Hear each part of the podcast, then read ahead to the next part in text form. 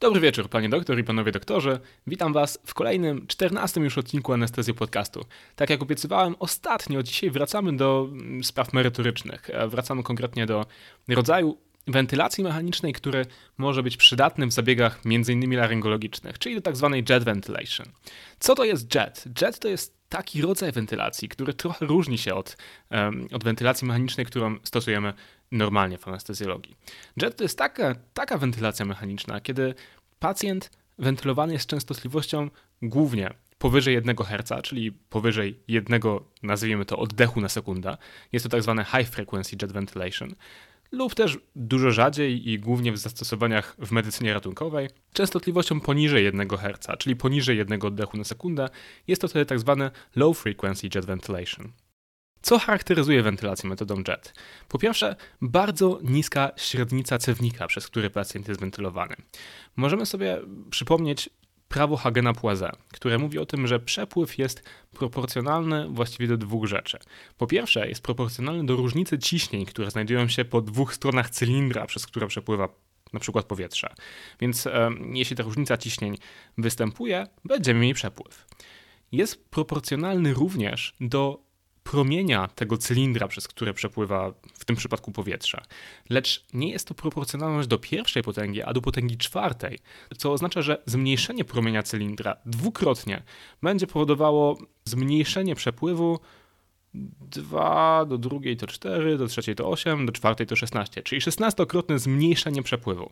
Oznacza to, że jeśli mamy cylinder, który ma dwukrotnie mniejszą średnicę niż powiedzmy standardowa ruka intubacyjna, będziemy potrzebowali 16 razy wyższego ciśnienia, żeby, żeby te, to powietrze przez tą rukę um, o mniejszej średnicy z takim samym przepływem przepływało.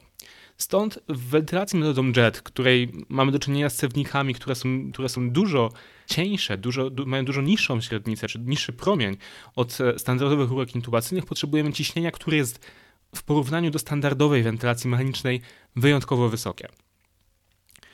W związku z tym po stronie wylotowej, czyli tam, gdzie mamy tą dziurę, z której powietrze wylatuje w drogach oddechowych, mamy powietrze, które znajduje się, które wy, wy, wychodzi pod dużą, z dużą prędkością i następuje rozprężenie. Kiedy następuje rozprężenie, to energia, która jest potrzebna do tego rozprężenia jest związana z ciepłem. W związku z tym ta porcja gazu, która wychodzi, następuje utrata ciepła, powstaje podciśnienie i powstaje zassanie gazu z otoczenia. Jest to tak zwany efekt Venturiego, który nazywa się z angielskiego entrainment czyli ta porcja gazu wychodząca jest rozprężana, spada temperatura, zmniejsza się ciśnienie, podciśnienie zasysa gaz z otoczenia.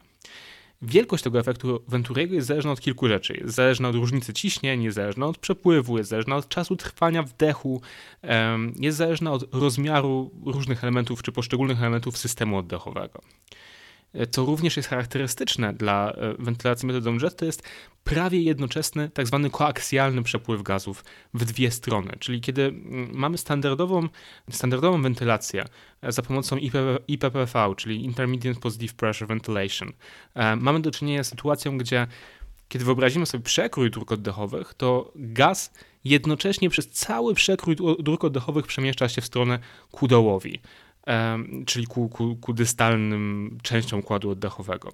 To jest wdech. Natomiast w czasie wydechu następuje bierne przesuwanie powietrza przez cały przekrój dróg oddechowych w kierunku przeciwnym.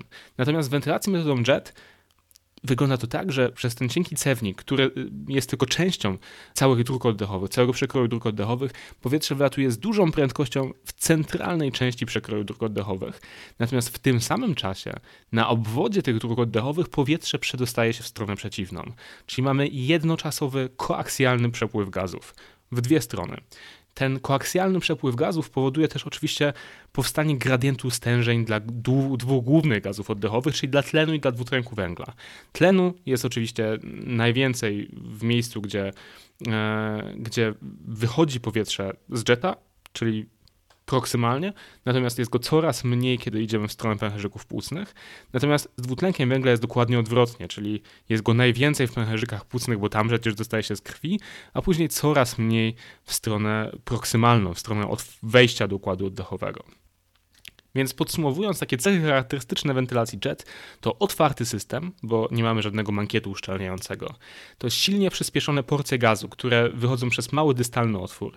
To duży przepływ gazu świeżego, od 10 do 30 litrów na minutę, przy bardzo małych e, objętościach oddechowych na granicy przestrzeni martwej, czyli od 50 do 250 ml. E, częstość oddechów to jest od 12 do 600 razy na minutę, przy czym, tak jak mówiliśmy, ta częstość poniżej 1 Hz, czyli poniżej 60 oddechów na minutę, to jest właściwie częstotliwość zarezerwowana tylko i wyłącznie dla medycyny ratunkowej. Charakterystyczny jest też udział powietrza z otoczenia, czyli ten efekt Venturiego albo entrainment. Charakterystyczna jest aktywna insuflacja z pasywnym wydechem, no i te koaksjalne przepływy, o których mówiliśmy. Co warto zauważyć, objętości oddechowe, które ustawiamy na jecie, nie są takie same jak te, które, do których dochodzi faktycznie w drogach oddechowych. Jest to związane z tym, że część tego powietrza po prostu od razu biernie, pasywnie wydostaje się na zewnątrz, natomiast inna część powietrza z powodu efektu Venturiego i z powodu zjawiska entrainment jest zwiększana w stosunku do tego, co wydostaje się z samego otworu dostalnego w jecie. Jakie są więc główne wskazania do wentylacji jetem? No przede wszystkim są to zabiegi, które odbywają się w zakresie dróg oddechowych, takie jak bronchoskopia, laryngoskopia, chirurgia laserowa, operacja na tracheostomii, resekcja tchawicy albo skrzeli, stentowanie dróg oddechowych, protezy głosowe. No i tak jak mówiliśmy wcześniej, w medycynie ratunkowej może być to też oksygenacja ostatniej szansy. Do Jetta możemy zastosować różne dostępy nieinwazyjne i inwazyjne. Możemy wchodzić przez krtań, tak jak standardową rurką intubacyjną, przez przyrządy laryngologiczne, możemy zastosować dostęp przez skórny, przez e, błonę pierścienno-tarczową. Możemy zastosować też dostęp przez tracheostomię. W chirurgii oskrzeli czy też tchawicy, jest dostępny też taki specjalny dostęp przez pole operacyjne, czyli kiedy chirurdzy natną drogi oddechowe, przez to miejsce nacięcia możemy wejść cewnikiem do jetta i w ten sposób wentylować. Jeśli chodzi o przeciwwskazania do wentylacji metodą JET, no to do przeciwwskazań bezwzględnych zaliczamy przede wszystkim problem z odpływem gazów tak jak mówiliśmy, ten system do Jetta, czy, czy system, czy drogi oddechowe, w których używamy Jetta, musi być otwarty do zewnątrz. Jeśli nie będzie on otwarty, to podawane w sposób ciągły porcje powietrza nie będą miały możliwości tego koaksjalnego odpływu z powrotem na zewnątrz. To będzie zwiększało ryzyko, czy powodowało ryzyko powstania barotraumy, która dla pacjenta może być niezwykle niebezpieczna. Więc każdy problem dróg oddechowych, który zmniejsza średnicę, zmniejsza ten przekrój do mniej niż 20% wartości wyjściowej, jest przeciwwskazaniem bezwzględnym do stosowania gen ventilation. Jeśli chodzi o przeciwwskazania względne, no to są to różnego rodzaju choroby dróg oddechowych. Generalnie w czasie używania jetta mamy utrudnioną ocenę wydajności prowadzonej przez nas wentylacji mechanicznej.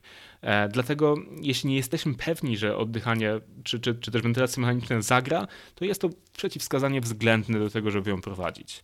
No i tutaj jeśli chodzi o choroby płuc, to różne choroby powodujące zaburzenia dyfuzji będą powodowały zasadniczo w jecie spadek oksygenacji. Natomiast choroby obturacyjne, choroby restrykcyjne będą raczej wpływały na zaburzenie wydalania dwutlenku węgla, czy odprowadzania dwutlenku węgla. Więc główne problemy, które mamy generalnie z jet ventilation są takie, że po pierwsze, jest to metoda, która jest nisko przewidywalna, czyli musimy być gotowi na spore dostosowanie się do planujących aktywnie warunków mm, i do tego, żeby ewentualnie być mm, elastycznym i gotowym do konwersji do innej metody. Po drugie, no nie ma możliwości stosowania anestetyków wziewnych. Po trzecie, bardzo trudno jest nawilżyć i ogrzać gaz, który jest podawany w takiej ilości, a oprócz ilości, w której jest podawany, mamy też problemy natury fizycznej, o których powiemy sobie za chwilę.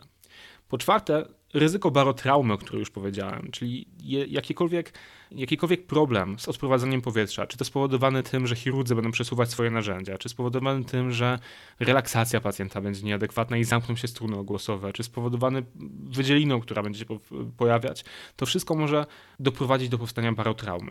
Nie można też zapominać o tym, że drogi oddechowe tego pacjenta są zabezpieczone tylko teoretycznie w czasie jet ventilation, no bo nie mamy żadnego mankietu i przyrząd, który wprowadzamy jest też bardzo małej średnicy. W związku z tym teoretycznie występuje ryzyko aspiracji, o którym sobie też powiemy trochę więcej za chwilę. Bo teraz chciałbym powiedzieć też o tym, jakie parametry właściwie możemy ustawić na jecie i jakie parametry z tego będą wynikały, czyli jakby nie są przez nas ustawiane, ale są parametrami zmiennymi, które możemy obserwować, które też coś nam mówią o tym, jaka jest skuteczność naszej wentylacji. Jeśli chodzi o parametry podstawowe ustawialne, no to mamy do dyspozycji częstość oddechów. Zasadniczo częstość oddechów jest odwrotnie proporcjonalna do e, eliminacji dwutlenku węgla. Czyli im wyższa jest częstość oddechów, tym mniej dwutlenku węgla będzie eliminowane, no bo relatywnie wyższa jest wentylacja przestrzeni martwej. Oddechy są krótsze, no i przerwy między nimi, nimi też są krótsze. Dynamiczna hiperinflacja jest też problemem, który jest związany z rosnącą częstotliwością oddechów. Będzie się to objawiało powstawaniem tzw. Tak autopip, czyli dodatniego ciśnienia w drogach oddechowych utrzymującego się przez cały czas wentylacji, nie tylko na wdechu, ale też no, zasadniczo w czasie wydechu. Granicą skutecznej eliminacji dwutlenku węgla jest mniej więcej 5 Hz, czyli 5 oddechów na sekundę, 300 oddechów na minutę. Powyżej tego eliminacja dwutlenku węgla e, w sposób właściwie logarytmiczny traci na, na efektywności. Powyżej 100 oddechów na minutę występuje tak zwany efekt fuzji e, między tym takim stałym backflow i między pasywnym wydechem. Jakby te dwie składowe przyczyniają się do tego, że przez cały czas dróg oddechowych na zewnątrz wydostaje się gaz. I ten wydostający się gaz, który wydostaje się, warto też powiedzieć, z relatywnie dużą prędkością, mówi się, że jest dostateczną ochroną przed aspiracją. Czyli, mówi, czyli zasadniczo jet ventilation powyżej 100 oddechów na minutę, ryzyko aspiracji jest wyjątkowo niskie. Drugi parametr, ciśnienie robocze. Tak jak mówiliśmy, od ciśnienia roboczego właściwie w największym stopniu poza średnicą, a średnica jest stała, zależny jest przepływ przez tą dyszę do jet ventilation. Standard u zdrowych pacjentów, który ustawiamy sobie na początku, to jest mniej więcej od 1,5 do 2,5 bara, nie milibara, tak jak w standardowej wentylacji mechanicznej, tylko bara, czyli tysiąc razy więcej. Jest to oczywiście związane z dużo mniejszą średnicą dyszy, przez którą prowadzimy wentylację mechaniczną. Przy sztywnym bronchoskopie możemy sobie to ciśnienie nieco obniżyć, tak mniej więcej o pół bara, co powoduje, że używamy ciśnienia od 1 do 2 barów. No i zasadniczo ciśnienie robocze w wyższym stopniu wpływa na pozytywnie na eliminację dwutlenku węgla, a trochę mniej, chociaż również, na oksygenację.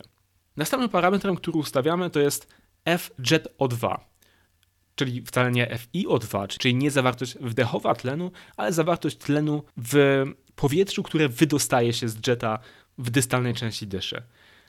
Dlaczego jest to coś innego? Ano dlatego, że dochodzi do tego właśnie efektu Venturiego, o którym mówiliśmy. Powietrze, które wydostaje się z dyszy, nawet jeśli FJet O2 wynosi 1,0, czyli 100% tego, co się wydostaje, to czysty, czyściuski tlen, to powietrze to będzie się rozprężać i zasysać częściowo powietrze z otoczenia, w którym zawartość tlenu oczywiście nie jest już stuprocentowa, bo jest to powietrze, które przynajmniej raz zostało, powiedzmy, przetworzone przez pęcherzyki płucne. Zawartość tlenu w, w przebiegu tego procesu zmniejsza się o mniej więcej 20%, czyli nawet wentylując czy ustawiając na jecie 100% tlenu, w pęcherzykach płucnych realnie znajdzie się tego tlenu procent 80. Na to możemy sobie delikatnie wpłynąć, bo oczywiście od tego, jak, jaki ustawimy sobie FJET O2, będzie najbardziej zależało to, jaka, jak skuteczna będzie oksygenacja pacjenta. I wpływ na to możemy mieć poprzez to, że ustawimy tak zwany bias flow. E, chodzi o to, że wiele narzędzi laryngologicznych ma taki dodatkowy kanał, do którego możemy podłączyć po prostu tlen o relatywnie dużym przepływie, powiedzmy 10 do 15 na minutę. E, ten tlen będzie po prostu biernie zwiększał oksygenację tego powietrza, które później będzie podlegało efektowi Venturiego. Czyli zamiast powiedzmy wciągać powietrze, mówię o tym, tym podciśnieniu, które powstaje na, na, na skutek porcji jetta, która zawiera nie wiem, 60% tlenu, 50% tlenu, będziemy wciągali takie, które zawiera tego tlenu procent 70 czy 80. W związku z tym spadek tego, tej zawartości tlenu będzie zdecydowanie mniejszy. Kolejnym parametrem, który ustawiamy jest długość trwania wdechu. Idealnie powinien być to, powinno być to równoznaczne z odstępem czasowym między początkiem cyklu oddechowego, a pojawieniem się tego backflow.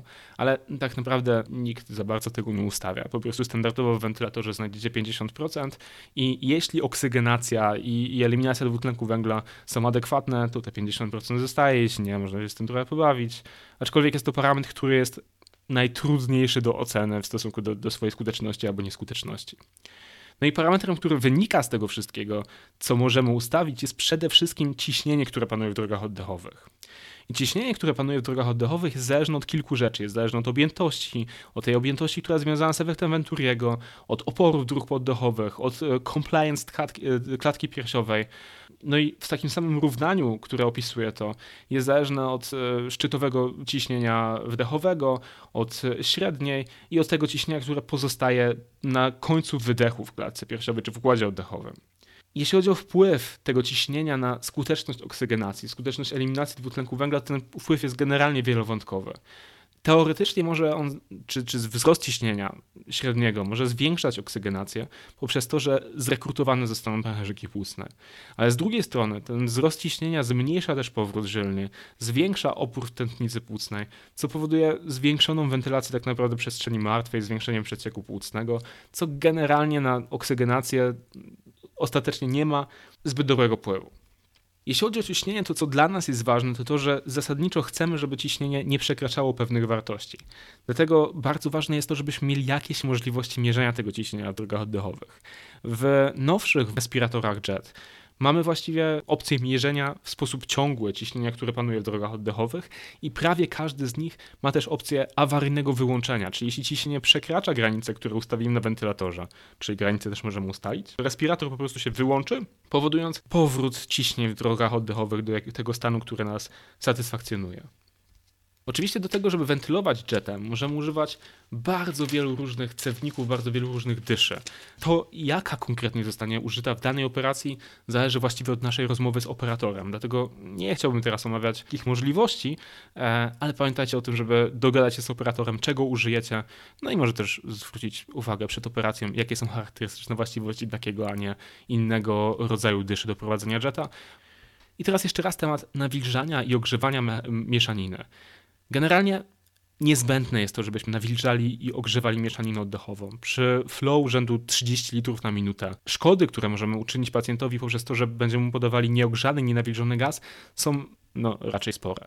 Opisane są nawet przypadki martwiczego zapalenia nabłonka dróg oddechowych po kilku godzinach wentylacji metodą JET. Co jest ważne w tym, kiedy myślimy o ogrzewaniu, nawilżaniu mieszaniny? Tak jak powiedzieliśmy, po wydostaniu się z dużą prędkością z otworu dystalnego powietrze się rozpręża, spada temperatura. No i co jest związane ze spadkiem temperatury? Oczywiście to, że im niższa jest temperatura powietrza, tym mniej wody w postaci pary, pary wodnej mieści się w tym powietrzu. Dla 37 stopni, czyli dla temperatury ciała, pojemność powietrza dla, dla pary wodnej wynosi 44 mg na litr. Natomiast przy 22 stopniach, czyli temperatury mniej więcej, do której rozpręża się powietrze, to jest już tylko 19 mg na litr. Co oznacza, że ze 100% wysycenia aż 25 mg na każdy litr będzie się wytrącało w drogach oddechowych. Dlatego większość wentylatorów w tej chwili ma już specjalne mikrochipy, które pozwalają nawilżać e, mieszaninę oddechową w takim stopniu, które powoduje stuprocentowe nawilżenie w temperaturze docelowej, a nie w temperaturze, w której ta powietrze faktycznie znajduje się przed podaniem do, e, do układu respiratora. I teraz tak, tak jak monitorowanie oksygenacji w naszym standardzie klinicznym jest dosyć proste, no bo przecież mamy pulsoksymetrę i możemy w sposób ciągły to monitorować, tak monitoring z poziomu czy prężności dwutlenku węgla cały czas jest tematem trudnym. Natomiast monitoring CO2 jest tak naprawdę tematem innego podcastu. Pamiętajcie o tym, że zwłaszcza przy dłużej trwających e, zabiegach z zastosowaniem JETA, monitorowanie CO2 jest konieczne i jakiś standard w waszej klinice na pewno też w tym kontekście obowiązuje. Metod jest kilka, żadna nie jest idealna, to tyle mogę Wam zdradzić. No i teraz, jak prowadzić same znieczulenie, kiedy wentylujemy jetem? Jeśli chodzi o, o to, co musimy ustalić z operatorem, tak jak mówiłem, ustalmy, jakiego cewnika będziemy używali, czy jakiego dostępu dla jeta będziemy używali. Jeśli chodzi o sam rodzaj znieczulenia, to oczywiście będzie to całkowite znieczulenie dożylne. Bardzo ważne jest to, żebyśmy pamiętali o tym, że pacjenta trzeba odpowiednio zwiotczyć on musi być zwiotczony przez cały czas prowadzenia wentylacji mechanicznej, aż do ostatniego oddechu. Dlaczego? Ano dlatego, że tak jak mówiliśmy, zamykające się struny głosowe przy um, ustępującej relaksacji będą powodowały czy zwiększały ryzyko powstania barotraumy i na to nie możemy sobie przy prowadzeniu tego rodzaju wentylacji pozwolić. Standardowe ustawienia wentylacji mechanicznej będą następujące. FJET O2 na 100%, ciśnienia od 1,5 do 2 barów, ewentualnie do 2,5, jeśli mamy taką obawę, że, że odprowadzenie dwutlenku węgla będzie nieadekwatne. Częstość oddechów mniej więcej 100 do 150 na minutę. Długość trwania wdechu 50% i granice ciśnienia peak inspiratory pressure ustalam na 40 i end expiratory pressure na 15. Oczekujemy, że w związku z tymi ustawieniami uzyskamy następujące odczyty. E, przepływ na jecie około 20 do 30 litrów na minutę, objętość pojedynczego oddechu około 135-150 ml, PIP, czyli e, szczytowe ciśnienie wdechowe od 0 do 25 i ciśnienie końcowo-wydechowe, czyli end expiratory pressure od 0 do 6. Jeśli chodzi o zwioty, o których mówiłem wcześniej, to najlepszym lekiem, którego możemy użyć jest miwakurium, który możemy uży którego, którego możemy używać albo w pompie, albo przez powtarzające się bolusy co 8 do 12 minut, podając 0,1 mg na kilogram. Wtedy po 8 faktycznie minutach tego środka zwietrzającego już praktycznie nie ma. I teraz jakie są problemy. Problemy mogą być związane albo z wymianą gazową, albo z hemodynamiką. Jeśli chodzi o wymianę gazową, to co możemy zauważyć dość często, to jest spadek saturacji. No i są dwie opcje. Albo saturacja spada powoli i wtedy mówi to o niedostatecznej oksygenacji i skłania nas do tego, żebyśmy używali tego bias flow, albo żebyśmy zwiększyli FiO2 czy FJetO2 na wentylatorze, jeśli jeszcze mamy tego rodzaju możliwość. Natomiast jeśli nagle spada saturacja, no to jest to wskazanie, które mówi nam o tym, że o, być może powstała odmowa płucnowa i należałoby sprawdzić e, pacjenta na okoliczność objawów klinicznych związanych z odmą.